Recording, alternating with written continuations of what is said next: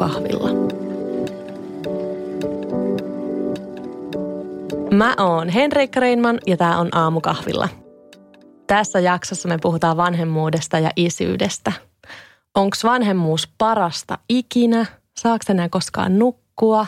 Tuhoutuuko omat unelmat vai nouseeko ne aivan uudelle levelille? Mä en itse vanhemmuudesta omakohtaisesti tiedä mitään, enkä isyydestä tuu koskaan tietämäänkään, mutta onneksi mä voin täällä haastaa itseäni viisaampaa. Mulla on täällä kanssani hiittelemässä ja höpöttelemässä mun hyvä ystävä Johannes, joka on myös mun ihanen ja suloisen yksivuotiaan kummipojan Benkun isä. Tervetuloa. Kiitos. mikä, mikä meno? Oli tosi vaikea olla hiljaa tuohon alkuspiikia. Ihan hyvä meno. Mitä sun olisi tehnyt mieli sanoa? Haipata vaan noita jokaista aihetta heti, että ei todellakaan ja kyllä jee. Ja onhan sulla tietoa ja sitten, että kyllähän sä tuut joskus tietää myös isyydestä aika paljon enemmän sitten, kun sä saat lapsen. Niin, niin en siitä sivusta seuraajan roolissa sitten sitä. No toivotaan. Mutta millaista on sun mielestä on olla faija? No onhan se nyt siistiä. Se on niin kuin ensimmäinen, mitä tulee mieleen. Se on myös niin kuin todella iso vastuu. no ihan kai. varmasti. Ja merkityksellistä. Välillä vähän sekavaa sekoilua, yllätyksellisyyttä kuuluu melkein joka päivää jossain muodossa, välillä isommin, välillä pienemmin, mutta kyllä se faijana olo on olla, faija on muuten hassu sana mulle, mutta öö, mä kutsun itseni dadiksi ja Benkku kutsuu myös mua dadiksi. Oikeasti, toi on vähän jopa koominen. niin, tota, niin, kyllä daddy life on aika siisti. No hyvä. Siis mä, mä kerron siis alkuun heti kuuntelijoille, jos te ihmettelee, että miten me puhutaan näin niin kuin henkilökohtaisesta asiasta näin läheisesti. Niin me ollaan siis Johanneksen kanssa hyvät ystävät ja ollaan sovittu, että saa sanoa. Ja äsken kun Johannes tuossa puhuu, että kyllä mä joskus tuun isyydestä tietämään, niin hän tietää, että se on mulle haaveena tulla, tulla joskus äidiksi ja vanhemmaksi. Me ollaan Johanneksen kanssa tutustuttu alun perin keväällä 2014. Hyvä, kun muistat paremmin. Johannes oli aloittamassa sen yrittäjän taivalta ja pioneerina järkkäili Green Street-yrityksensä kautta raakasuklaa workshoppeja, joihin mä sitten tietenkin trendikkäänä kaupunkilais-hipsterihkönä osallistuin. Sieltä startasi meidän ystävyys. Kellarista. Kyllä. Joo, se oli oikeasti semmoinen se kel- kellari, kellari, missä se workshop pidettiin. Mutta sun ura ja bisnekset on kehittyneet siitä aika paljon eteenpäin. Mitä sä tällä hetkellä teet, muuta kuin oot daddy? Aina yhtä vaikea kertoa, koska sitten tekisi mieli kertoa kaikki ja sitten tämä jakso alkaisikin muistuttaa enemmän jotain yrittäjyys podcasti teemaista, mutta tota, niin mä oon siis todella innokas yrittäjä. Öö, yhteensä nyt en jaksa laskea tarkkaan, mutta kymmenen on semmoinen hyvä työluku firmojen määrästä tällä hetkellä, missä mukana ja osassa sitten enemmän vastuuta ja osassa sitten lähinnä vaan sparrailemassa ja haippaamassa ja mä tykkään ennen kaikkea siitä hype man roolista, että se on niinku se, mitä kohti kaikki firmat tulee menemään, se mun rooli niissä ja sitten mun kovin missio on auttaa muita pienyrittäjiä tekemään vähän viisaamista – yrittäjyyttä, että siihen on sitten tehty valmennuksia ja tota, paljon autan ilmaiseksi ihan vaan IG Directin välityksellä tai story-kertomuksilla tai sähköposteilla tai millä ikinä, niin se on, se on niinku, minkä haluan nostaa yksittäisenä, mikä on niinku siisteintä. Heitä nyt pari sun firman nimeeni, jos kuuntelijat tietää joitain. Oh my goodness voisi olla sellainen, minkä joku tietää veganen kahvila studio tuolla Kalliossa ja sitten The Good Guys kombutsaa Pirkkalassa painetaan maailman parasta kombutsaa. Ja... Se on ihan sika hyvä. Ei ole maksettu mainos, vaikka Johannes kyllä toi mulle tänään ilmasta kombutsaa mukanaan. Ja sitten tota, tämä ei ole mainittu Green Street raakakkuja. Ja sitten Ruplat tietenkin varmaan aika moni tietää, mutta valitettavasti tällä hetkellä meillä ei ole aktiivista toimintaa. No, mutta sitä odotellessa. Sitä odotellessa. Mutta kerrohan semmoinen realistinen kuvaus sun faijaudesta, siis että mikä homma, mikä tilanne, mikä, no mä, mä tiedän oikeasti, mutta minkä ikäinen penkku on? No se on puolitoista vuotta nyt ja öö, mitä siitä nyt sanoisi? Se on sellaista niin kuin joka päivä tietyllä tavalla aika samanlainen, mutta sitten samaan aikaan niin kuin se voi Se voi leijailla ihan mihin vaan, että mä vien pojan tarhaa ja sitten mulla on kahdeksan tuntia aikaa tehdä muita unelmia todeksi ja sitten mä haen pojan tarhasta ja vai mikä se on päiväkoti. Joo. Ja tota, sitten me leikitään ilta. Suuri osa päivistä on niin kuin sille, että on perheen kanssa ja sitten osa illoista sovitellaan ja pääsee pelaamaan koripalloa. Se on varmaan, mä luulen, että vanhemmuus on kuitenkin aika semmoista hallitsematonta, niin kuin ainakin osaltaan. Kun eihän sitä voi sitä toista ihmistä, pientä ihmistä kontrolloida. Joo. Hallitsemattomuus sit... voi olla vähän väärä niin, sana, mutta ehkä vähän, yllätyksellisyys niin, on yllätyksellisyys on, mi, mi, mitä se kuvastaa. Että. Mutta siis kyllähän sitä nyt voi suunnitella, että miten tekee ja kuka hoitaa ja jos haluaa jotain tehdä, niin lähinnä siis se Fire Life on ehkä sitä, että pitää enemmän suunnitella, jos haluaa jotain muuta tehdä kuin olla sen niin kuin perheen kanssa tehtäviä asioita. Mutta sä oot semmoinen tosi pikkutarkka tyyppi, niin tämähän on sulle varmaan tosi helppoa. Tämä oli täyttä sarkasti, sarkasmia. Aivan. Johannes on niin suurpiirteinen kuin voi vaan olla. Joo, se on, se on kyllä hauska, kun mä en kauheasti stressaa niin kuin asioista ylipäätään ja sitten joku niin kuin lapsenhoito ja muuta, niin sitten jos ei ole suunniteltu vielä vaikka ensi viikon lopulle, Anna just kysyi, että miten siis, missä penkku on, jos sä meet kahvilalle ja Anna on menossa kavereittekaan mökille ja mä sanon tää lähettäille, että joko se on mukana tai sitten mä vien sen jonnekin hoitoon tai sitten mä en mene kahvilalle, että katsotaan. Niin ne selvii. Niin. Mun omat kokemukset lapsista ja vauvoista liittyy vaan kahteen kummilapseen, joista toinen penkku on ja ystävien lapsiin. Mutta olen teininä tehnyt monta vuotta lastenhoitajana duuniin Mannerheimin lastensuojeluliitolle. Ja no, mä asuin... Oletko nähnyt siinä sitten? No on, on mä nähnyt jo monenlaisia perheitä ja olimme tota kolme kuukautta suomalaisen perheen lastenhoitajana Etiopiassa. Ja heillä oli viisi lasta, niin kyllä siinäkin tuli semmoinen intensiivikurssi, mutta jotenkin siis kyllä mä oon aina ajatellut ihan lapsesta lähtien, että, että mä oisin joskus äiti ja että tuommoinen niin perhearvot ja perhe ylipäänsä on semmoinen niin rakas asia ja ne arvot on tärkeitä. Onko susta tuntunut aina siltä, että sä haluat olla joskus isä? Onko se ollut semmoinen niin luonnollinen asia? On se ollut kyllä tosi pienestä asti, että mä haluan, haluan dadiksi. Ja tota, varmaan useimmat meistä niin kuin pystyvät samaistumaan tähän, että on jossain vaiheessa miettinyt, no sit kun mä oon mm. tietyn ikään, niin sit mulla on lapsia. Niin mulla se sit, kun oli 25 tai ihan viimeistään, kun mä oon 30, niin se meni niin kuin aika hyvin siihen. Minkä ikäinen sä olit, kun Penkku syntyi? 29. Olitko? Olin joo, kai. joo. No, mutta ennen 30. Mahtavaa, että sulla oli joo. oikeasti tuommoiset niin ikälukemat. Niin. Mähän olin ajatellut, että mä oon varmaan jotain nuori äiti, 22V, mutta nyt mä oon 29 eikä, eikä lapsia näy, mutta niin se elämä välillä vie silleen, että semmoisia reittejä, mitä ei voisi arvailla. Just näin ja eikä se nyt siis, mulla ei todellakaan ollut mielessä enää se, että, niin kuin, että minkä ikäisen lapsi pitää saada, se oli niitä jotain nuoruuden juttuja. Niin enemmän semmoisia, mitä joskus niin. Niin 15-vuotiaan pohtii, että no näin, näin elämäni menee. Just näin. No oliko se shokki, se raskaus no, tai niin kuin? Totta kai se oli shokki ja sitten kun me oltiin kuitenkin oltu aika vähän aikaa ton Anna kanssa yhdessä, niin sitten oli vähän silleen, no hetkonen, että siis niinku raskaus. Niinku mitä, mitä, mitä, mitä siitä tota nyt sitten niin kuin meinaa? Että... Mä muistan, kun sä kerroit, niin sitten sä olit toisaalta ihan silleen, että mitä täällä tapahtuu, galaksit räjähtää. Ja, ja sit, mutta toisaalta sitten sä olit niin, kuin niin heti messissä siinä kuitenkin. Joo, sitten kyllä mä olin messissä, mutta olihan se nyt niin kuin outoa, että hetkon, että tämä elämä tulee muuttua, kun mä olin siihen asti kuitenkin No kun on innostunut jostain, sitten ei kauheasti katsota kelloa esimerkiksi tai että sitä tehdään niin kuin 16 tuntia putkea, jos tuntuu siltä. Mm. Niin sehän on nyt aika vastakohta sille, mitä nyt on. Että kun nyt on ihan oikeasti pakko lähteä, koska en mä nyt keksi niin kuin tunnissa kuitenkaan ketään, joka ottaa sen sitten sieltä hoidosta yhtäkkiä käy hakemassa. Varsinkin kun meillä asutaan järven päässä ja se on keravalla hoidossa. Niin, että voi vaan niin, pyytää, niin, että Henska, mitä noiset, käytkö niin, niin, niin, niin tota, onhan se niin kuin aika erilaista se arki, joka on sitten välillä tietenkin myös, hain oikeita sanaa, mutta se on niin kuin,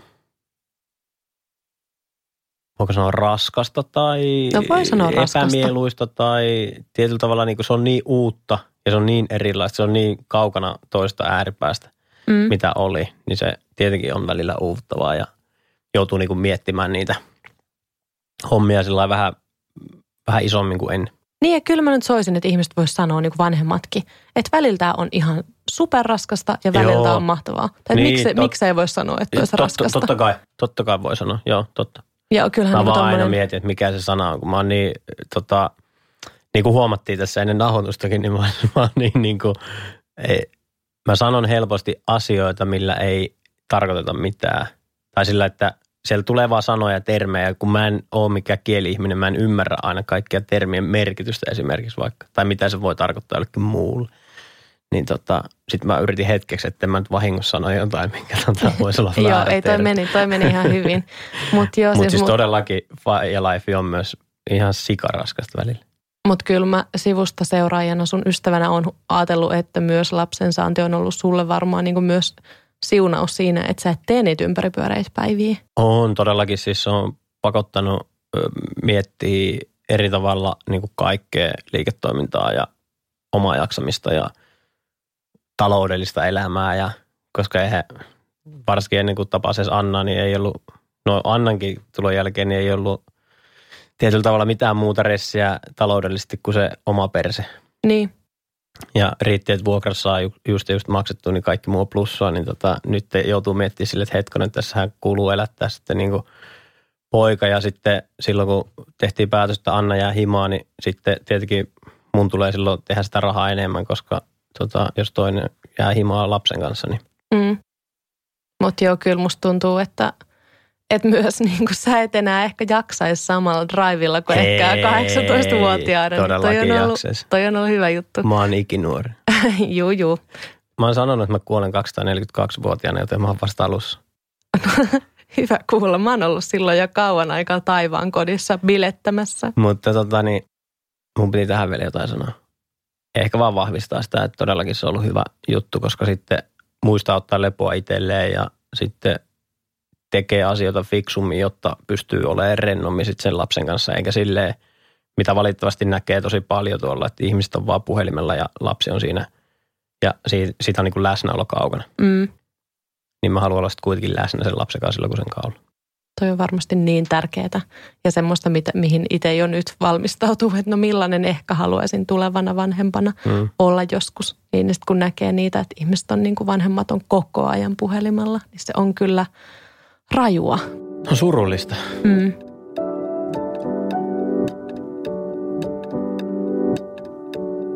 Kiinnyit sä siihen lapseen heti? Kun, kun se tupsahti maailmaan, niin olit sä silleen, että okei, olen hänen isänsä. Tuossa tuo ö, pieni limanen pallero ja nyt siitä pitää pitää huolta. Nyt tota kuuluu rakastaa vai? Niin, Tota, mä yritin miettiä, koska mulla on myös tunnetusti aika huono muisti. Tai sitten se on vaan rajallinen ja se ei muista tätä hetkeä, mutta tota niin, siis se, se oli silleen, että totta kai että mä olin tosi iloinen siitä mm, ja kiinnyin joo, mutta mä odotin itse, että mä olisin kokenut tietyllä tavalla ehkä kovemman tunneskaalan tai niin kuin olisi tullut jotenkin fiiliksenä i- niin kuin syvempi rakkaus saman tien tai tälle. Mm. Eli en kiintynyt niin vahvasti, mitä on kiintynyt nyt sitten niin kuin päivä päivältä vaan koko ajan enemmän niin kuin dikkaa siitä. joo. Yksi mun ystävä, kellä on lapsia, niin se sanoi, että, että ekan kerran kun se tuli äidiksi, niin, niin se katsoi sitä vastasyntynyttä vauvaa ja se oli silleen, että enhän mä tunne tota yhtään. Että kuka toi edes on ja että pitääkö toi nyt ottaa kotiin ja pitää se elossa ja että et enhän mä niinku osaa tehdä tolle lapselle mitään. Ja siis et joillekin se kiintyminen tulee varmasti vasta myöhemmin ja musta Mm. tuntuu, että siitä aika vähän myös uskalletaan puhua. Niin kuin kuulostaa sitten rajuulta. Niin, että se on sun lapsi, sä et rakasta Niin, sitä. koska sitten on myös, niitähän on helppo jakaa tuolla somessa semmoisia euforisia tarinoita, että katsoin häntä ja hän oli täydellinen ihme ja mm, si- semmoisia tarinoita on niin kuin helppo jakaa. Mutta kaikille se tarina ei kuitenkaan ole niin kuin samanlainen ja ehkä semmoista voi niin kuin säikähtää. Jos, Mm. Tai se mun ystävikin sanoi, että se säikähti vähän sitä, että miten mä en jotenkin tunne semmoista vahvaa tunnetta tota lasta kohtaan. mm-hmm. Mutta että se säikähdys oli turha, että kyllä se sitten niin kuin tuli luonnollisesti myöhemmin sitten. Niin molemmat on varmaan aika luonnollisia Niin. reaktioita, mitä ikinä siinä tapahtuu. Tuntuuko susta siltä, että se, tämä saattaa kuulostaa rajulta tai kysymyksen asettelu, mutta mä uskallan kysyä tämän ja älkää kuuntelijat nyt luulko. mitään väärää musta, mutta tuntuuko susta siltä, että se lapsi olisi jotenkin enemmän sen äidin siinä syntyvän hetkellä, kun se niin kuin pulpahti maailman hänen sisältään? Öö, kyllä mä sanoisin, että tuntu. Koska tota, mä voin olla myös väärässä, mutta musta tuntuu, että se on niin kuin luonnollisempaa ja se lapsi tarvii kuitenkin siinä alussa enemmän sitä äitiä. Ja mm. se hakeutuu niin kuin tissille 247. Mm. Niin olisi se hassu, jos ei se tuntuisi tietyllä tavalla siltä, että se on sen toisen vähän niin kuin enemmän, koska se on koko ajan siinä kiinni. Mm. Ja se tarvii ehdottomasti sitä äitiä siinä paljon kriittisemmin kuin daddy. Mua naurattaa toi daddy niin paljon, toi termi. Mutta tota, kyllä mä sanoin, että musta tuntui niinku se ihan alku. Tunsit sä niinku mustasukkaisuutta? En missään nimessä. Ja. Kun mä oon myös kuullut, osa mun miespuolisista ystävistä tai muutama on sanonut, että niillä on vähän semmoinen niinku kateus siitä, että se äiti saa kantaa sitä lasta ja olla raskaana. Koska se saa niinku tutustua siihen niin paljon aiemmin, Ke, jotenkin niin. niin paljon lähempää. Onhan se siis niiden yhteys totta kai paljon syvempi siinä alussa. Mm. On se tosi, se, mun mielestä se on vaan niin luonnollista. Niin, niin ja niinhän se nyt vaan niin kuin menee. Niin se vaan niin kuin menee. Ei tiedä, mihin niin kuin tiede kehittyy niin. ja kaikki mahdolliset, mutta ja totta kai se lapsihan on yhtä paljon sun ja yhtä paljon totta susta. Kai, totta kai. Mutta varmaan siihenkin tarvitsee Mutta ei siitä niinku sitä yhteyttä, kun en mä niinku, no niin toinen on kantanut sitä yhdeksän kuukautta. Niin, ei ole semmoista fyysistä niin, yhteyttä. Niin, sit se on niinku vaikea päästä siihen samaan tunnesiteeseen saman tien sille lapselle, koska eihän, se, hänkin on kokenut tietyllä tavalla sen äidin läsnäolon jo ennen syntymäänsä. Mm. Mutta sitten eihän se, eihän se tunne, kuka hitto mä oon. Mm, niin. niin kuin, no kyllähän se tota nyt rakastaa. Mutta kyllähän se, se nyt tunnistaa sun äänen. kun se on silleen, että pitäisikö tota nyt rakastaa. Et mä oon kuullut vaan tuon oudon äänen ja naurun, mutta tota. No mutta eikö se lapsi nyt tunnista sen sunkin äänen? Mä luulen, että sä oot höpöttänyt sille asian, kaiken maailman liiketoimintaa. mä oon kyllä kertonut sille, kuinka hänestä tulee suuri mestari. Kuulostaa just niin kuin sopivalta manipuloinnilta. Mutta mä oon manipuloinut sitä siis olemaan rohkea, iloinen, hauska, rakastettu, rakastettava. Ehkä hän ei halua mm. olla iloinen ja hauska ja rohkea. Mm. No. Eikö toi nyt ole pientä kontrollointia? On. Mutta kyllä mä tykkään enemmän iloisista ihmisistä kuin niin ja iloahan mm. voi olla monenlaista. Niin. Kyllä mä ymmärrän oikeasti, mä mitä, tiedän, mitä sä... että sä ymmärrät.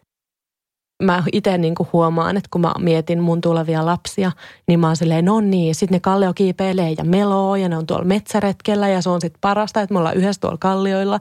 Ja sitten silleen, entä jos se mun tuleva lapsi ei yhtään tykkää olla luonnossa. Voi olla, että se haluaa vaan rakentaa pienoismalleja kotona mm. sisällä. Tai pelata tietokonetta. Niin, aina vaan. Ja sitten niinku se on kyllä, se on kyllä riski, että niitä omia unelmia ja sitä niinku omia mm-hmm. arvoja puskee niinku siihen lapseen. Niin, en, siis tämä nyt on semmoinen ikuisuusläppä, että ei sillä nyt ole väliä, että mitä se pelaa, mutta kyllä siinä, kyllä mä myönnän myös, että kun pallo tulee kohti, hän ei potkaise, hän ottaa sen käteen ja heittää. Että niin kuin, totta kai mä oon iloinen, että hän tykkää samasta lajista kuin minä. Mikä on siis koripallo, niin. jos ette keksinyt tästä. Et tota, siis ei, ei kai mun pidä tuntea syyllisyyttä siitä. Mä annan hänelle mahdollisuuden. Kuitenkin me ollaan myös potkittu palloa, mutta hän vaan aina ottaa sen käteen. Mutta se johtuu ehkä siitä, että mä oon enemmän heittänyt palloa kotona kuin potkinut. Hyvä, kun Penkku on puolitoista vuotta. Ikään kuin hänen, no en mä tiedä, voihan ne näkyä jo tuossa vaiheessa. Kyllä se näkyy siis. Oikeasti hän ei potkaise ikinä, kun tulee pallo missä tahansa ympäristössä. Hän ottaa aina sen käteen. Ja vaikka me mentiin niin kuin niin kuin potkimaan palloa, ta, mun tavoite on nyt potkitaan palloa, että syöteltäisiin tai jotain, niin ei, aina vaan käteen. Mahtavaa. Mutta siis kyllä mä sen verran siis tuun kontrolloimaan, että kyllä jotain liikuntaa pitää ehdottomasti niin kuin innostua tekemään. Mutta onhan se nyt oikeasti ihan sama mulle, että onko se koripallo vai onko se baletti vai onko se mm, kanootilaveto vai mikä mm. se. Ja mä tiedän oikeasti, mm. että mä oon nähnyt sun ja teidän kasvutustyötä, niin en, en ole huolissani tästä mm. niin kuin oikeasti. Mutta siis se on ehkä asia, mistä tietyllä tavalla voisi olla hyödyllistä puhua enemmän, että koska moni varmasti siis todellakin yrittää elää omia unelmiaan, on omia saavuttamattomia unelmia sitten lapsensa kautta. Onhan nuo tarinat vaikka kuin paljon. Niin, niin kun tiety... katsoo niitä huutavia vanhempia niin. jossain niin kuin pallopelin kentän niin. laidalla. Niin kyllä nyt jonkun pitäisi niin kuin, tiedätkö, mennä läimäyttää siihen kasvojen eteen, että herätys. Että sä se ei halunnut lähteä edes treeneihin viimeiseen vuoteen, niin sä veit sen päkissä sinne ja huusit sille, kuinka pitää olla nopeampi ja parempi. Mm. Ja noita on niin kuin jo tommosia niin kuin tosi raakoja tarinoita, mutta myös semmoista hiljasta. Mm. Että ei, ei hyväksytä niin kuin niitä valintoja, Just jos näin. vaikka se poika haluaa mennä balettiin. Just tai... näin. No jos miettii isyyttä yle, niin kuin koko isyyden kirjoa, niin mikä susta on kaikista parasta? Parasta on ehdottomasti nähdä, kun se kehittyy – sitten parhaita hetkiä on, kun se tulee yöllä mumma sun päälle ja se haluaa nukkuukin siinä. Tai sitten se, kun se kikattaa ja tota, mä nauratan sitä. Tai sitten iltabileet on myös hyviä. Iltabileet? Joo, se on kova konsepti. Molemmat ottaa kitarat. Benjamin tuo nämä kitarat huom. Mä en niinku laita niitä sen käteen molemmille kitarat ja sitten aletaan koska puhetta ei ihan hirveästi vielä tuu, niin ja se vetää. Se on ihan hullu. Toi kuulostaa hyvältä. Mä haluan noihin bileisiin. Pääset. Benkun yksivuotisjuhlissa kyllä oli niin kuin rajut sängyllä pomppimispileet, kyllä. missä mä olin kyllä messissä. Totta. Olin mehuissani. Se oli hyvä bile. Joo. Mikä oli kysymys? Et mikä on parasta? No siinä varmaan nyt tärkeä. Mä luulen, että se on varmaan ihan superfriikkiä nähdä niitä omia piirteitä siinä lapsessa. Onko se friikki? Sillä niin kuin ei ole totta tuolla mun silmät tai niin kuin, onko se oto? Näkeekö niitä edes sillä lailla? Vai näkeekö vaan ulkopuolista, että oh, hän näyttää aivan vanhemmiltaan? No en mä niinku ulkonäöllisesti ole asiaa edes itse asiassa miettinyt. Mua vähän jännittää, että kun sillä on oikeasti sitä virtaa välillä aika paljon. Että onko mä nyt syypää tuohon virtaan? niin kuin, mistä tuo energia tulee? Välillä mä mietin. Ja sitten kun se on vielä niin kuin NS-hallittavissa oleva, kun se on kuitenkin niin pieni, mutta mennään muutama vuosi eteenpäin, niin kyllä mua välillä vähän mietityttää, että mitä tästä tulee. No sulla kunto pysyy ainakin, jos sä kunto juokset sen pysyy, perässä. Ehkä parasta on lisäksi vielä se, että saa olla läsnä siinä niin kuin toisen, saat olla tietyllä tavalla niin kuin tukena toisen matkassa tai auttaa häntä niin kuin ylipäätään tähän elämään. Niin, Nä- toi aika etuoikeutettua. se on, se on niin kuin siisti. No millainen roolimalli sä haluaisit olla? No kyllä tämä sun vihaama rohkeus ja tota, iloisuus ja semmoinen avoin maailmankatsomus ja Mutta sä oot myös aika herkkä. Näkeekö myös herkkä. Penkkuseen? ö, en tiedä. Mistä mä tiedän? No en mä tiedä. Tu- Tuleeko semmoinen olo, että sä näytät koko sun tunteiden kirjon hänen seurassaan? Oon mä näyttänyt ainakin varmaan melkein kaiken. En mä tiedä, onko mä itkenyt hänen seurassaan. No mutta ei itku nyt ole mikään mittari, mitä tarvii välttämättä Niin, mutta käyttää. sen, mutta sen kautta sä, se on helpointa aistia, Mm, mm. että mi, mitä koetaan. Mutta tota niin, joo, ehdottomasti mä haluan olla roolimallina myös siihen, että on ok olla tosi kova tosi herkkä samaan aikaan. Ja niin kuin rehellinen aito sen suhteen, että jos sua surettaa, niin sua surettaa ja silloin kun sä oot tosi innostunut, niin sitä ei tarvi niin kuin peitellä, vaan niin kuin sitten saat olla innoissa. Mm. Toi kuulostaa hyvältä. Mä en malta odottaa kyllä, että mä niin kuin näen myöskin niin kuin penkun matkaa ja millainen hänestä kasvaa. No entäs sitten mikä on kaikista hirveintä? No, tämä on silleen vaikea, kun ei tule mietittyä, että se on hirveä. Tai silleen, että kun enemmän on aina jotenkin kiitollinen vaan ja näkee mahdollisuuksia, oma mindsetti on niin kuin siinä. Niin, Ehkä haastavinta? Niin. Olisiko se taas parempi sana? No ehkä joo, mä nyt vaan analysoin, mutta äh, ehdottomasti siis esimerkiksi ne hetket, kun kuvittelee jostain. Mä en niin kuin tajua, miten mä niin kuin menen tähän ansaa kerta toisen jälkeen, että joo, että hei, mennään semmoisen kiva perhe ravintola illallinen. Että me mennään johonkin ravintolaan ja sitten jotenkin vähän liian myöhään me ollaan siellä pöydässä siitä niin kuin nälkäkiukkuasteikosta. Että se on niin kuin liian lähellä se nälkäkiukku ja me istutaan sinne ravintolapöytään. Ja sitten kun se tulee kaikilla kolmella samaan aikaan ja sitten se yksi haluaa juosta ympäri ravintolaa. Ja sitten sä yrität oot sinä. Niinku, niin, ei, niin aivan. tota, niin sitten tietenkin, kun se penkku yrittää tulla perässä, kun mä juoksen siellä, niin tota, Jep, se on haastavaa. Se on haastavaa. Niin ne hetket on vähän sellaisia, että niin kuin, tulee vähän, miksi, miksi me nyt taas lähettiin tänne. Niin, että- joku oma illuusio taas niin, särkyy. Joku, just näin, mutta siis on myös onnistuneita ravintolaillallisia onneksi ollut. Että penkku on ollut tosi chillisti siihen, istunut penkkiin ja syönyt. Ja, Säkin oot ollut juoksematta. ja mäkin ollut juoksematta. Ja, ja sitten tota, ehkä tähän tämä niin kuin karmein on liian raju sana, mutta niin kuin, ei niin siistiä on ne, että kun sulla tulee extempore fiilis, että nyt mä haluaisin lähteä tonne. Tai nyt vaikka jos sä sanoisit, että hei tänään, niin muuten, niin mennään hei sitten tuossa kahdelta vaikka skumballe. Että mennään aftereille. Ja sitten mä olisin silleen, että joo. Ja sitten mä tajuin, että ei mä voi. Koska mun pitää lähteä ajaa autoa kohta, että mä lähden hakemaan pojan. Niin ne hetket niin on tietyllä tavalla sillä, että ne on niin vähän harmittaa, mutta sitten kun se on niin ison paremman vuoksi, että ei se nyt tietenkään niin kuin, en mä masennu siitä tai se ei niin kuin harmita mua niin kuin huomenna enää. Niin ja voihan se nyt hetkellisesti vetää Mutta aika hetkellisesti mielen se, matalaksi. niin, mutta hetkellisesti se niin kuin ketuttaa. Joo, mä odotan jonkun lärvilaudan kanssa jossain. Täällä ollaan, Johannes. niin, esimerkiksi.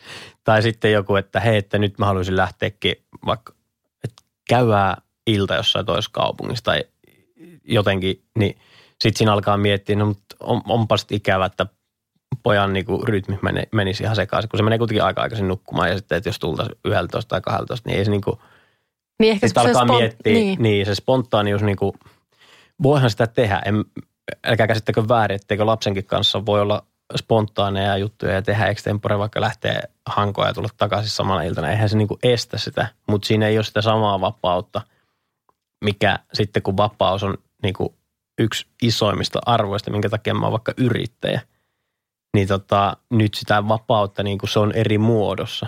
Niin ja varmaan spontaanille ihmiselle niin kuin haastavampi niin. tilanne se, että niin. jos Niin. on tottunut, että voi aina tehdä mitä just haluaa. Näin, just näin, niin sit ei, ei voikaan niinku saman tien. Sitten pitää, että olisiko henska huudella, tulisiko se hoito. en ole, yleensä en ole järvenpäin Niin, huudella, mutta voimme tulla. Mutta tota, mut just se, että eihän sitä miksikään niinku jumalhahmoksi varmasti muutu vanhempanakaan. Että ethän sä pysty niinku aina kelaa, että no tie, olen kiitollinen ja siunattu ja onnellinen ja tämä on suurin ihme, joka kohdusta syntyy tähän maailmaan. Siis silleen, eihän sitä pysty aina vetämään sitä isoa niinku onnellisuuskorttia. True that. On todella, todella raskasta välillä, totta kai. Mm. Mutta ne on niinku onneksi sellaisia hetkiä vaan, eikä sille, että esimerkiksi e, mä en koe, että mulla on ollut mitään aikakautta puoli vuotta vaikka tämän lapsen kanssa, että olisi ollut jotenkin todella, todella raskasta. Mm. Vaan ne on ollut enemmänkin semmoisia yksittäisiä tai maks viikkotyyliä, että nyt on, niinku, nyt on raskasta, että ei ole nukuttu tai muuta, mutta aika hyvin on nukuttu ja aika chilli kaveri se kuitenkin on. Mm, Joo, aika chilli kaveri säkin oot. Kyllä mä katson aina Instagramista, kun sä fiilistelet teidän eloa yhdessä, niin sitä on Mm, kyllä se kiva Se katsoa. on kyllä hauska. Missä sä koet onnistuneesi niin kuin isänä? No varmaan just siinä chilleydessä, että olisi mahdollisuus nähdä niin paljon uhkia esimerkiksi tuossa arjessa, että kun poika kiipee pöydälle tai on laiturilla tai se, että se ei auta, että saa semmoisen hirveän paniikkikohtauksen, kun on joku NS-tilanne päällä, koska ei se sille lapsellekaan tee hyvää, jos hänelle tulee kauhea säikähdys aina siitä, että on pöydän päällä tai joku tippuu tai vaikka se, että poika tippuu sängystä. Niin se, se, on, se on iso kolahdus ja se ei varmastikaan tunnu niin kuin mitenkään maailman parhaimmalta hänestä, kun hän tippuu sängystä ton kokoisena, ton ikäisenä. Mutta sitten ei siihen auta reaktio, että mitä tapahtuu? Vaan sitten, että voi rakas penkku, että mitäs nyt, ja otat syliin ja niin kuin chilleys. Se rauha siinä, siitä huolimatta, vaikka niin kuin tapahtuu ikäviä asioita, niin mä, mä uskon, että siinä mä oon onnistunut, koska sitten se uskaltaa elää ja se toivon mukaan näkyy varsinkin myöhemmin, että se ei niin kuin näe aina hirveitä ääripääpelkoja jossain tilanteessa. Ja sitten, no se on onnistuttu ehkä siinä, että syö tosi hyvin kaikkea. Sitten siinä, että se on semmoinen iloinen veijari ja elämän iloinen ja ei niin kuin, Ei suotta mure. ei suotta murehdi kyllä ihan hirveästi joo. Totta kai silloin kun on nälkä, niin kaikkia surettaa, mutta, mutta noin muuten. Kyllä Niissä mä mä oon just- varmaan onnistunut. Ja sit mä oon onnistunut olemaan läsnä isänä ja puolisona. Siinä mä oon ehdottomasti kyllä onnistunut. Et sitten on myös puoliso päässyt toteuttaa omia juttuja, eikä sille, että olisi niinku ollut Niin, että kaikkien tarvitsisi olla siinä Niin. koko ajan Niin. niin kuin yhdessä klimpissä. Niin, tai sitten sille, että jättää sen vastuun toiselle niin kuin näitä parhaimpia kasvatusoppeja, mitä sain, että ei sua tarvita aikaa vuoteen, että annat sen naisen hoitaa kaikki.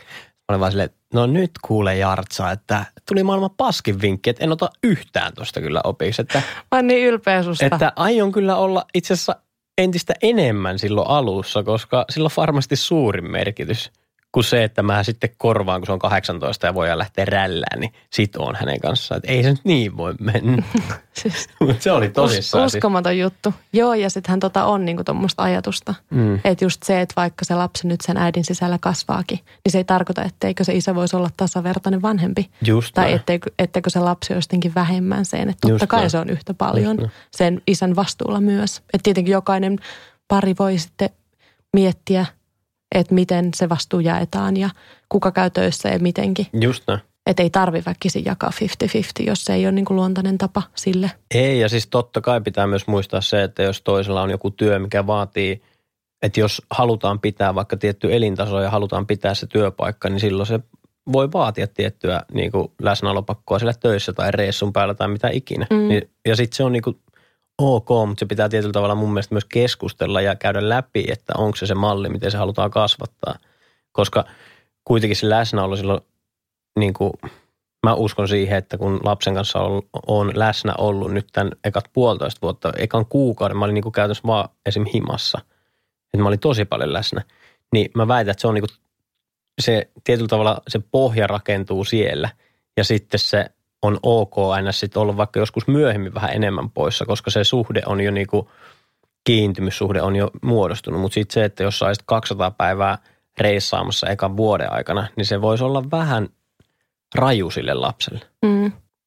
Mutta sitten ei kukaan pysty täydellisyyteen eikä tarvikaan pystyä. Et sitten, että jos on työ ja halutaan pitää elintaso tai mitä ikinä, tai se työpaikka vaatii sen, että se on ylipäätään olemassa, niin sitten sit pitää punnita, että onko se se juttu, että sitten käydään 200 päivää reissaamassa ja Niinpä, niinpä. sitten ollaan sen lapsen kanssa seuraavana vuonna enemmän tai Mitä ikinä. kukin tavallaan. Ja sitten tässäkin mä haluan korostaa sitä, että ö, on parempi mun mielestä, että sä oot läsnä vaikka kaksi päivää viikossa sen pojan kanssa, tai lapsen kanssa siis, ei tarvitse olla poika, niin lapsen kanssa kaksi päivää viikossa täysillä läsnä, ilman puhelinta tyyppisesti, ja sä et koko ajan tee jotain omia juttuja, versus se, että sä olisit seitsemän päivää joka päivä mukamas läsnä ja sä et ikinä ole oikeasti sen seitsemän päivän aikana oikeasti sen pojan kanssa tai sen lapsen kanssa. Mm. Että sä sit oot koko ajan puhelimessa, sä oot tietokoneella, sä oot töissä, sä oot sähköposteilla, sä soittelet ja meet kaljalle ja mitä ikinä teetkään sitten. Mm. Mm.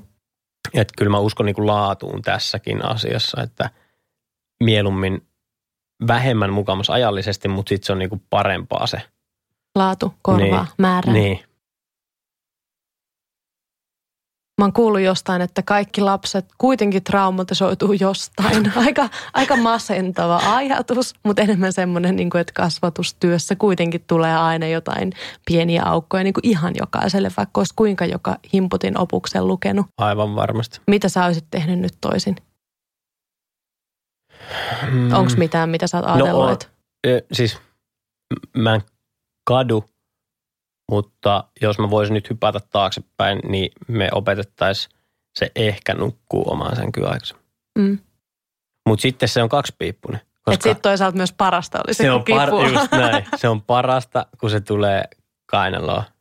Tai sitten esimerkiksi eilen, niin kun mä tulin tosi myöhään tämän mun accidentin takia vielä myöhemmin. Kun Johanneksella on nyt Si- siis silmä auki täällä. Mä oon tämmönen merirosvo nyt. Niin tota, öö,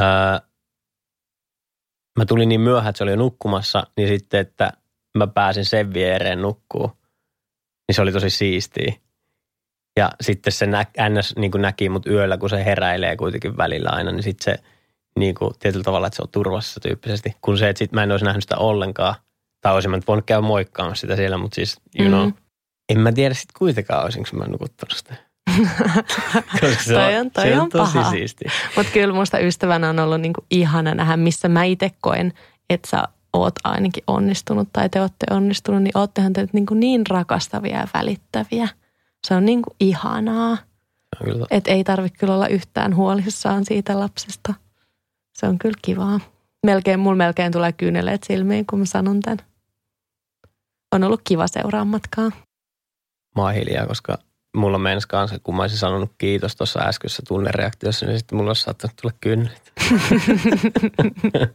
Puhutaan jostain, jostain Joo, muusta, niin joo. pystytään, pystytään jatkamaan Just tätä.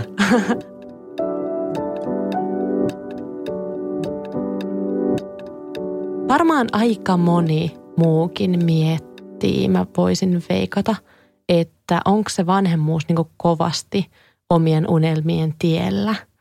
Siis sä oot semmoinen unelmamies, unelmat on sulle niin kuin iso juttu ja me ollaan niistä niin kuin tässä vuosien varrella jaettu paljon. Onko se ollut näin? Onko se lapsi niin kuin ollut unelmien tiellä? Mm, unelmat on muuttunut aika paljon siitä, kun lapsi on tullut, mutta mm, totta kai niin kuin se, että vaikka jos haluaa perustaa jonkun uuden firman, niin se pitää tietyllä tavalla miettiä uudella tavalla, koska tiedostaa sen, että mä en voi olla, tai mä en halua olla. Voisihan mä olla, jos mä tekisin päätöksen, että no mä pistän tämän pystyyn, mä oon kolme kuukautta poissa. Ja sit mä oon taas läsnä oleva daddy.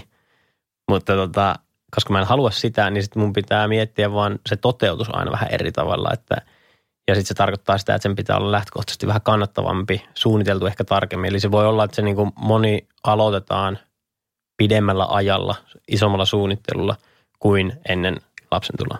Niin, unelmat vähän muuttaa muotoaan. Niin. Ja ehkä, Ja ehkä niitä aikataulutus on vasta Mm. niin kuin vähän eri, mutta en, en mä koe, ettenkö, että et mä olisin mistään mun olemassa olevasta tai uusista tai vanhoista unelmista joutunut millään tavalla luopua sen takia, että mä oon fai. niin ehkä niitä kompromisseja myös tekee mielellään, Niin. koska se on niin suuri se syy, minkä vuoksi mm. niitä tekee, jos niitä edes kompromisseiksi tarvii kutsua. Niin, en mä välttämättä kutsuisi. Onpa mulla niinku kielteinen termistö. Mulla, mä oon selkeästi niinku kuullut liikaa semmoista niinku kielteistä vanhemmuuspuhetta tässä viimeisen kymppivuoden aikana. Siis se on hullu. Tuntuu, että media on niinku kertonut, kaikki, kaikki ovat väsyneitä koko ajan ja et voi saada töitä ja et voi olla poliitikko, etkä kokki, etkä varsinkaan olet nainen, niin et voi enää tehdä uraa.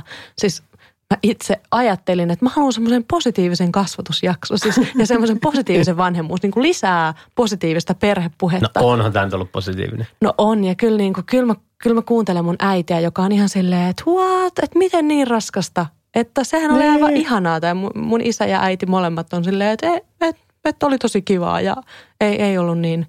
Että siinähän ne meni. Ja meitä on kuitenkin niin kuin neljä sisarusta.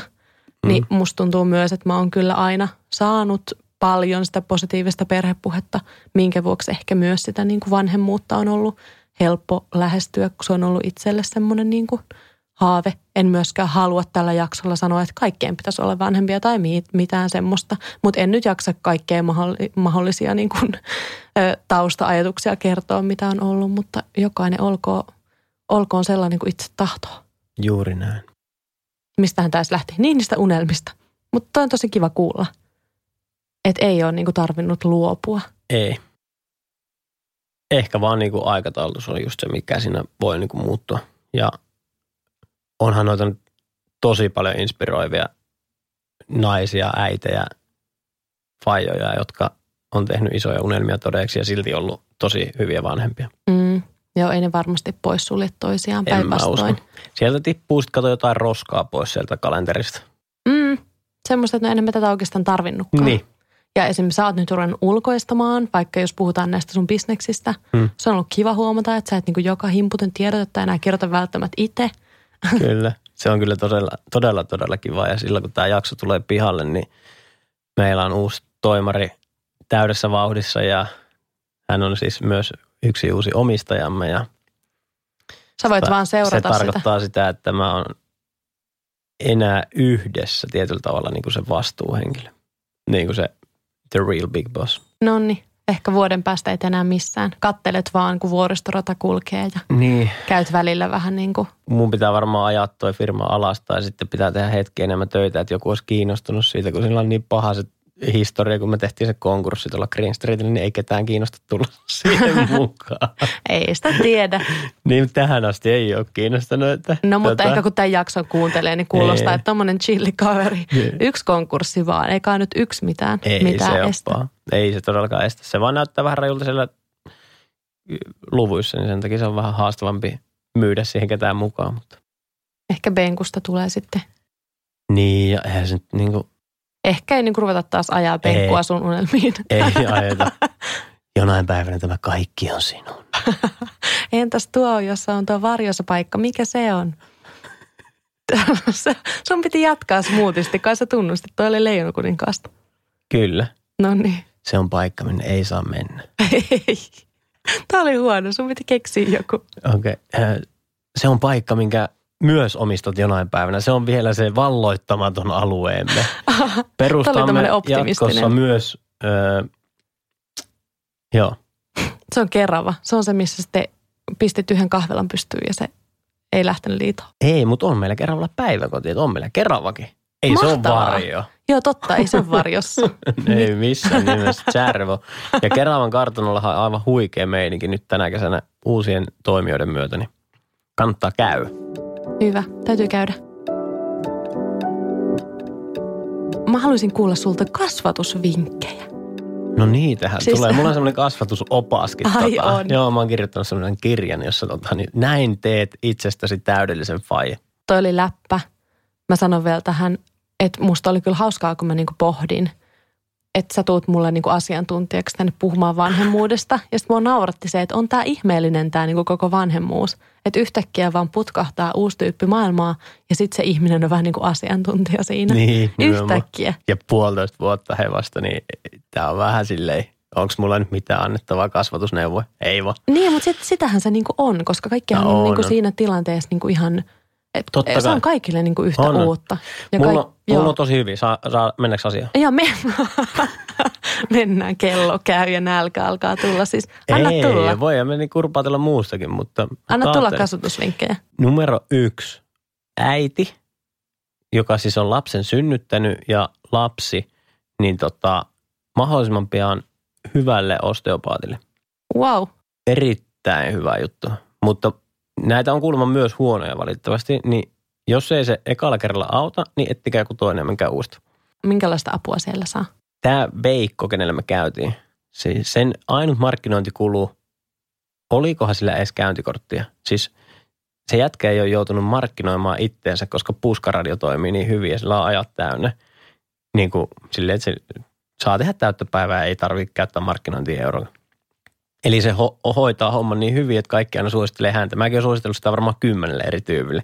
Mä aina sanon vaan, hei, ai, su- sulla on tulossa lapsi, hei tota, yksi vinkki, jos saan antaa, niin mä aina sanon tämän, että niinku, e- en mä voi niinku päättää, miten sä kasvatat sun lasta, mutta tämä on niinku tärkeä.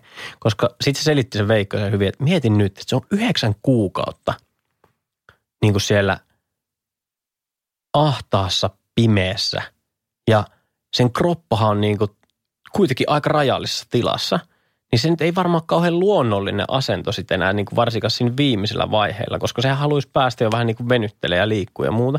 Niin se on niin pieni sitten, kun se syntyy, että ei se osaa itse itseään niin kuin tietyllä tavalla saada suoraksi. Tai sen kroppa ei niin kuin, siinä kestää turhan pitkään, ellei joku jeesaa sitä siinä, että sen paikat saadaan auki. Niin meillä se vaikutti siihen, että lähti saman tien kaikki vatsakivut yöllä ja niin kuin lapsella. Ja sitten taas äidille, niin mieti kun se, että ensin maratoni ja sitten sulla on pikkuhuili, kun sä saat sen lampsen niin kuin pihalle. Sitten sä niin se maratoni niin kuin siihen asti tehty, yhdeksän kuukautta plus synnytys. Sitten sä oot silleen, ah jes. Mutta sitten sen jälkeen alkaa toinen maratoni, koska sä oot 247, se on kiinni sussa. Ja sitten sun pitäisi palautua siinä samaa aikaa siitä ekasta maratonista. Niin se on aika, aika heavy yhtälö, jos sitä vertaa niin kuin tolle. Ja mä en ole nainen, mä en ole synnyttänyt, mutta voin mä sivuseurana katsoa, että ei se nyt mitenkään maailman helpoimmalta näyttänyt. Niin sitten, että joku auttaa sua vähän voimaa paremmin siinä hetkessä. Joku ammattilainen hoitaa sun kehoa vähän parempaa kuntoon, niin ei se nyt varmaan huonoa tee. Tämä kuulostaa hyvältä. Siis mä ostan saman tien tämän äitijutun. Kaikki, kaikki synnyttäjälle kaikki ihana hemmottelu ja Just hoidot ja näin. kaikki. Mutta mä luulisin, että sille lapselle on ihan niin kuin, että se on siellä kohdussa oleminen sen yhdeksän kuukautta on ihan luonnollista, että se ei tarvitse mitään no, ekstra apua. On se varmaan luonnollista, mutta sitten se ei ole enää luonnollista, kun se tulee maailmaan ja sitten kun sen pitäisikin olla ns. niin kuin, sillä ei olekaan seiniä siellä Jotenkin mä luulen, että se lapsi kyllä, että ihminen no, kyllä, toimii kyllä, niin. Se, kyllä se pärjää siitä, mutta onhan se niin kuin, kyllähän säkin palaudut tota maratonista, mutta kyllä se helpottaa kuin joku hiero. Niin, siis joo. Mä, tätä, mä en osta, tätä mä en osta ykkösellä. Mun pitää tutkia. No, tu, soita sille Veikolle ja juttele. siis aivan mieletön tyyppi, sellainen ehkä 70. Ja tota, no niin. himmellä ammattitaidolla 15 minuutin käsittelyllä, niin lähti kaikki ilmavaivat kuule samaan tien. Niin kyllä mä sanoin, että pelkästään niin kuin se, että sit voi vanhemmat paremmin, kun ei tarvitse yöllä niin paljon kirjoa niitä val, niin kuin valvottuja tunteja, niin se hyvinvointi tulee vähintäänkin sitä kautta, jos ei sille lapselle sitten tule mitään, kun sä et sitä osta, niin osta se vanhempien hyvinvointi. mä, mä lupaan tutkia asiaa tarkemmin. Sitten toinen, niin se lapsi kestää kyllä aika paljon. Et niin kuin, mistä puhuttiin vähän tuossa, että se ylisuojelevaisuus, sivuttiin aihetta, niin se on niin kuin välillä aika rajua katseltavaa, kun näkee jonkun, että se niin kuin ylisuojelee lasta, ettei vaan mitään käy. Ja semmoinen niin kuin pelosta käsin katsoo sitä maailmaa, se jättää varmaan aikamoista arvet sille lapselle, jos niin kasvattaa sen. Niin lapsi on kuitenkin luontaisesti utelias niin. maailmaan, niin sitten jos vanhempi niin kuin pelkää kaikkea. Koko ajan rajoittaa mm. ja ei saa siihen, koska ei saa sitä syödä. Ja sitten taas nämä bakteerihommathan nyt on ihan eri, mutta siis lapsen kuuluu syödä sitä kakkaa siellä pihalla. Just saying. Niin kuin, ihan sama, mitä olet lukenut jostain muualta, niin se nyt vaan on niin, että me kaikki aikuiset ollaan syöty jossain vaiheessa, niin kuin, jotka ollaan nyt 30 tai enemmän, niin me ainakin ollaan. Mä en tiedä, missä vaiheessa on niin kuin mennyt vikaan tämä, missä vaiheessa on niin kuin muuttunut, että nyt ei olekaan enää ok syödä hiekkaa. Joo, lapsi vaan mutaa niin. pyörimään ja pyörimään. Siis, niin antakaa olla ja sitten ei se niin kuin maailmankaaressa tippuu sieltä sängyltä tai pöydältä, että se niin kuin, sen pää kestää. Se on siis ihan niin kuin lääkärit, mun lääkärifrendi sanoi, että siis se on luotu kestämään, se vaan kestää. Ja se niin kuin, sen pää on erikoinen juttu se lapsen. Niin kuin, Semmoinen valtava möntti vaan semmoisessa pienessä varressa, joka kopsahtelee niin, vähän sinne niin. sun tänne. Ei mitäänkään, ei mitään vahinkoa. Tämä kuulostaa vähän rajulta tämä mun vanhemmuus. Mä, mutta... mä tiedän, että sä et niinku kolauttele sun en lasta tietenkään. tarkoituksella. Mutta semmoinen ylisuojelevaisuus, niin sitä kannattaa niinku vähän vaikka käsitellä itse. Että jos sua pelottaa jokainen asia, niin käy vaikka puhumassa siitä tai lue jotain tarinoita tai lue lääkäreiden mielipideitä tai mitä ikinä. Mutta sille, että siitä pääsisi vähän eroa, koska kyllä mä uskon itse ainakin siihen, että enemmän sellainen niin kuin mahdollisuuksien ja ilon kautta, niin hommista tulee vähän siistimpiä. Siinä, Siihen tuli kaksi hyvää. Riittääkö vai laitetaan kyllä se? No onko se, onko se joku jokeri? Rakasta sitä sun lasta. No toi on aika ihana ja aika tärkeä. Ja mutta tostahan kaikessa on kyse. Mm. Eiköhän se rakkaus ole kuitenkin semmoinen voima, joka ajaa sitten niinku automaattisesti moniin hyviin kasvatuksellisiin toimiin, joita ei välttämättä edes tajua miksikään vinkkeiksi luetella. Just näin. Mulla ei ole itselläni kasvatusvinkkejä, mutta... Sä oot kysynyt joltain. Mä, joo, mä kysyin mun äidiltä. Arvasi. Mä kysyin mun äidiltä, koska mä oon aina... Joo, mä oon ihaillut, niin kuin varsinkin nyt aikuisiellästä, kun mä oon puhunut mun äidin kanssa siitä, miten, miten hän on isän kanssa kasvattanut ja miten ne on kasvatusta pohtinut. Hyvin niin, on kasvattanut. No kiitos. Mä oon monessa, monessa asiassa varmasti myös epäonnistunut, mutta eiköhän tässäkin semmoinen 80-20 toimi hyvin, että kun 80 prosenttia onnistuu, niin 20 prosenttia voi olla sinne päin. En tiedä vähän niin kuin syömisessä, että 20 prosenttia voi olla hyvin herkuttelu, kun 80 prosenttia on terveellistä. Mutta onko se edes loppujen lopuksi sitten epäonnistumista semmoinen? Niin ei. Koska tietyllä tavalla sen takia myös sä sitten oivallat ja se on totta. tulee tietyllä tavalla parempi jollain, mm, jollain mm. Se on se rentous, semmoinen mm, jousto. Mutta äiti listasi tällaiset, se lähetti mulle tekstarin heti, että tällaiset vinkit. Yksi, ilo ja huumori. Erittäin hyvä.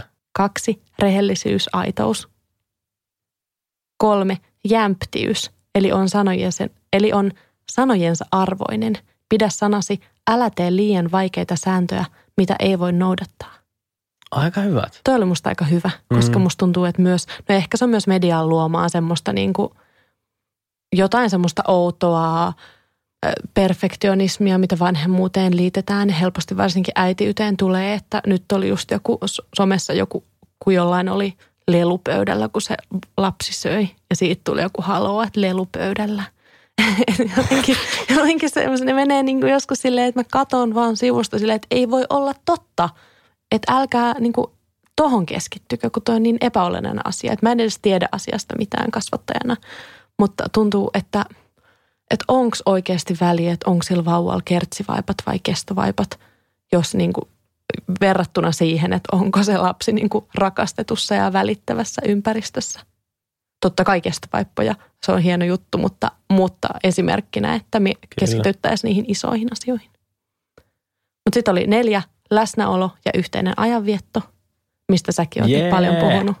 Ja Femma oli sun jokeri, eli rakkaus. Ihanaa. Ja se tuli caps lockilla ja siinä oli monia eri värisiä sydämiä tässä äidin tekstarissa. Se oli ihan, Ja siitä välittyy, että se on käyttänyt sit sitä. on se käyttänyt. Se on kyllä kivaa.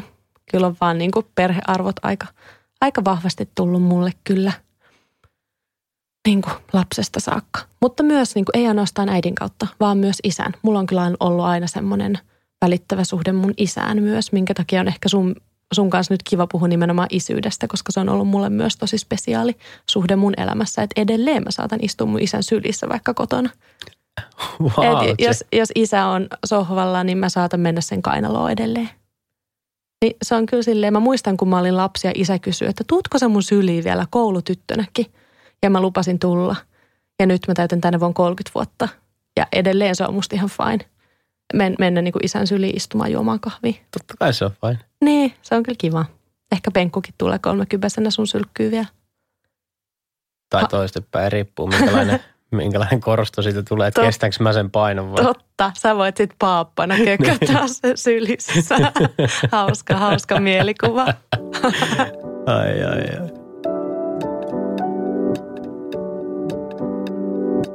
Mutta Johannes, oli ihan superkiva jutella Joko sun kanssa. Haluatko jatkaa? No kyllähän mielelläni jatkaisin tästä vielä no päivä, jos toisenkin. mä, san, mä kysyn vielä yhden kysymyksen, Otetaanko koska tämä on kiinnostava. Otet- No, Otetaanko semmoinen? joo, semmoinen yksi idea tuli, mutta jätetään se toiseen kertaan. Niin. Jätetään, mutta siis se on hauskaa, kun mä joka podcast-jakson lopussa mulla on semmoinen, ei tästähän voisi jatkaa vaikka tuntikausia, koska musta tuntuu, että nämä aiheet aina imasee vaan Mhm. mukaansa jotenkin ihan täysillä. Mutta mä annan sulle kuitenkin enää vaan yhden kysymyksen. Mä Et otan jos, sen. jos olisi niin joku aihe, tai että mistä aiheesta sun mielestä pitäisi niin kuin isyyteen ja vanhemmuuteen liittyen puhua enemmän?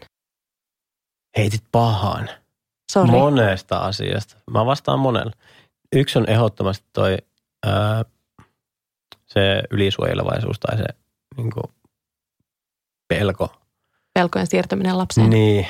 Ja sitten tota, toinen on varmastikin just toi niin kuin, une, se, se unel, toisen niin kuin lapsen unelmien eläminen. Todeksi siitä jotenkin, en mä tiedä, mä, mä oon ehkä nähnyt vaan liikaa sellaisia, että tota, yritetään elää sen lapsen kautta niitä omia haaveita todeksi. Mutta me puhuttiin tänä aiemmin myös siitä, että ylipäänsä isyydestä olisi kiva kuulla enemmän. Niin ja ehkä ylipäätään isyydestä, niin. Että isätarinoita vaan lisää, lisää linjoille. Joo, joo. Pistäkää kaikki hei Henskalle e, tota, directina niin isyystarinoita. Joo, mä voin kyllä jakaa niitä Niin. mun Instadirektissä. Pistäkää, tai pistäkää itse asiassa omaa Instastorya ja sitten tägätkää aamukahvilla. Joo, toi ja on hyvä. tota, niin, sitten Henrikka jakaa sieltä parhaimmat. Se ei jaa kaikkia, joten panosta laatu. Saanko mä kertoa yhden, koska mulla oli yksi, minkä mä... Hei, tää liittyy itse asiassa vähän niin kuin vinkkeihin. No, anna tulla. Tarina, kun lapsi oli ekan kerran kipeänä. Kello oli puoli yksi yöllä, meidän lapsi on kipeänä. Ja Anna sanoi, että nyt tällä on poskiontelut tulehdus. Tämä pitää viedä sairaalaan. No, ei ihan oikeasti, kyllä se nyt kestää niin kuin tämän yhden yön, viiä se aamulla. Mä olin niin kuin sitä mieltä, että mä oon aina se rennompi, että no ei tässä ole mitään hätää. Että lapsi itkee, lapsi on kipeä, niinhän me kaikki ollaan välillä, että ei tässä nyt niin kuin sairaalaa tarvita. Että pitääkö meidän vaan mennä hakemaan se valkotakkiselta se päätös. Kyllä, hän on kipeä, lepoa hänelle.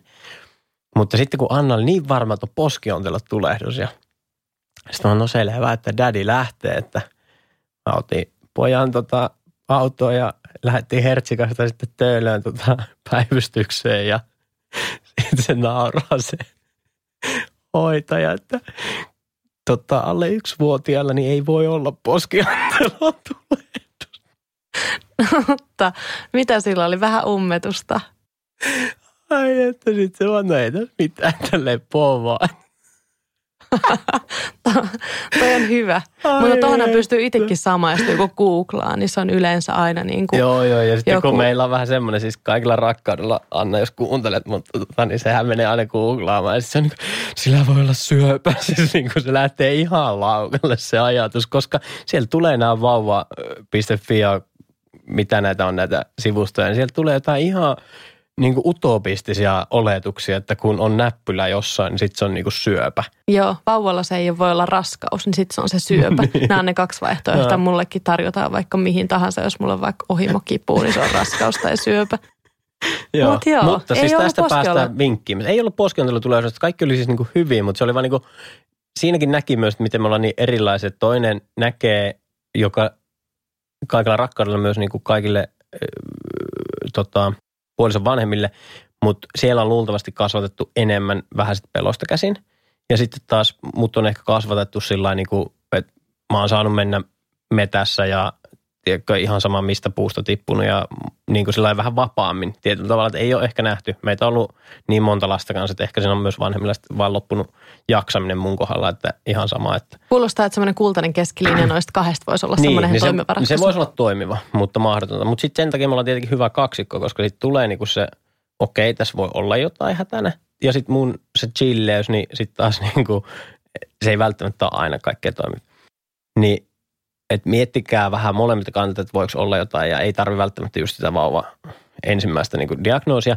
Ja sitten vinkki, että ennen kuin se lapsi tulee ensimmäisen kerran kipeäksi, niin hommatkaa sinne himaa se kuumemittari ja sitten ne välttämättömimmät, niin kuin, mitä lapselle annetaan, näitä särkylääkkeitä.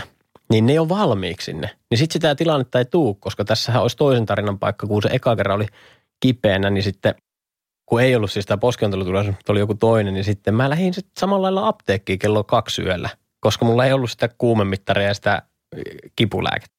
Niin tota, se olisi ollut mukavampaa, kun olisi ollut sinne keittiön kapsi. Ennakoiminen.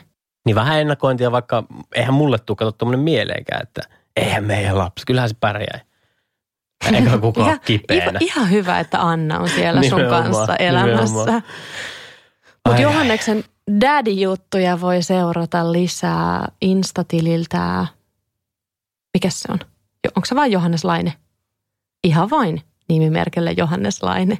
Ja jakakaa. Mä halusin testata, että muistat. Totta, tot, totta kai ihan helposti tuli. Ja siis tägätkää teidän isäjuttuja ja muutenkin tällaisia vanhemmuusajatuksia, palautetta ja ajatu, kaikkea mahdollista. Siis teidän storeissa Instagramissa ja tägätkää mut aamukahvilla, niin mä saan niitä jaettua sitten. Niin saadaan semmoista vertaisoppimista ja kaikkea hienoja storeja ja kokemuksia sitten muillekin. Ai että, olisipa Oli... kiva kuulla, nähdä joo, niitä. Joo, joo. Oli kiva jutella Johannes. Kiitos. Me lähdetään tästä lounaalle. Jatketaan elämän jauhamista ja vanhemmuudesta jauhamista. Kiitos. Ja kiitos kuuntelijat. En tiedä, onko siellä isejä linjoilla tai äitejä tai vanhempia tai tästä asiasta haaveilevia, mahdollisesti myös niitä, jotka on kiinnostuneita, mutta ei koe sitä yhtään omakseen tai keitä nyt ikinä ootte ja millaisia oottekin, niin kiva kun kuuntelit. Toivottavasti sait lisää ajateltavaa. Kuullaan viikon päästä.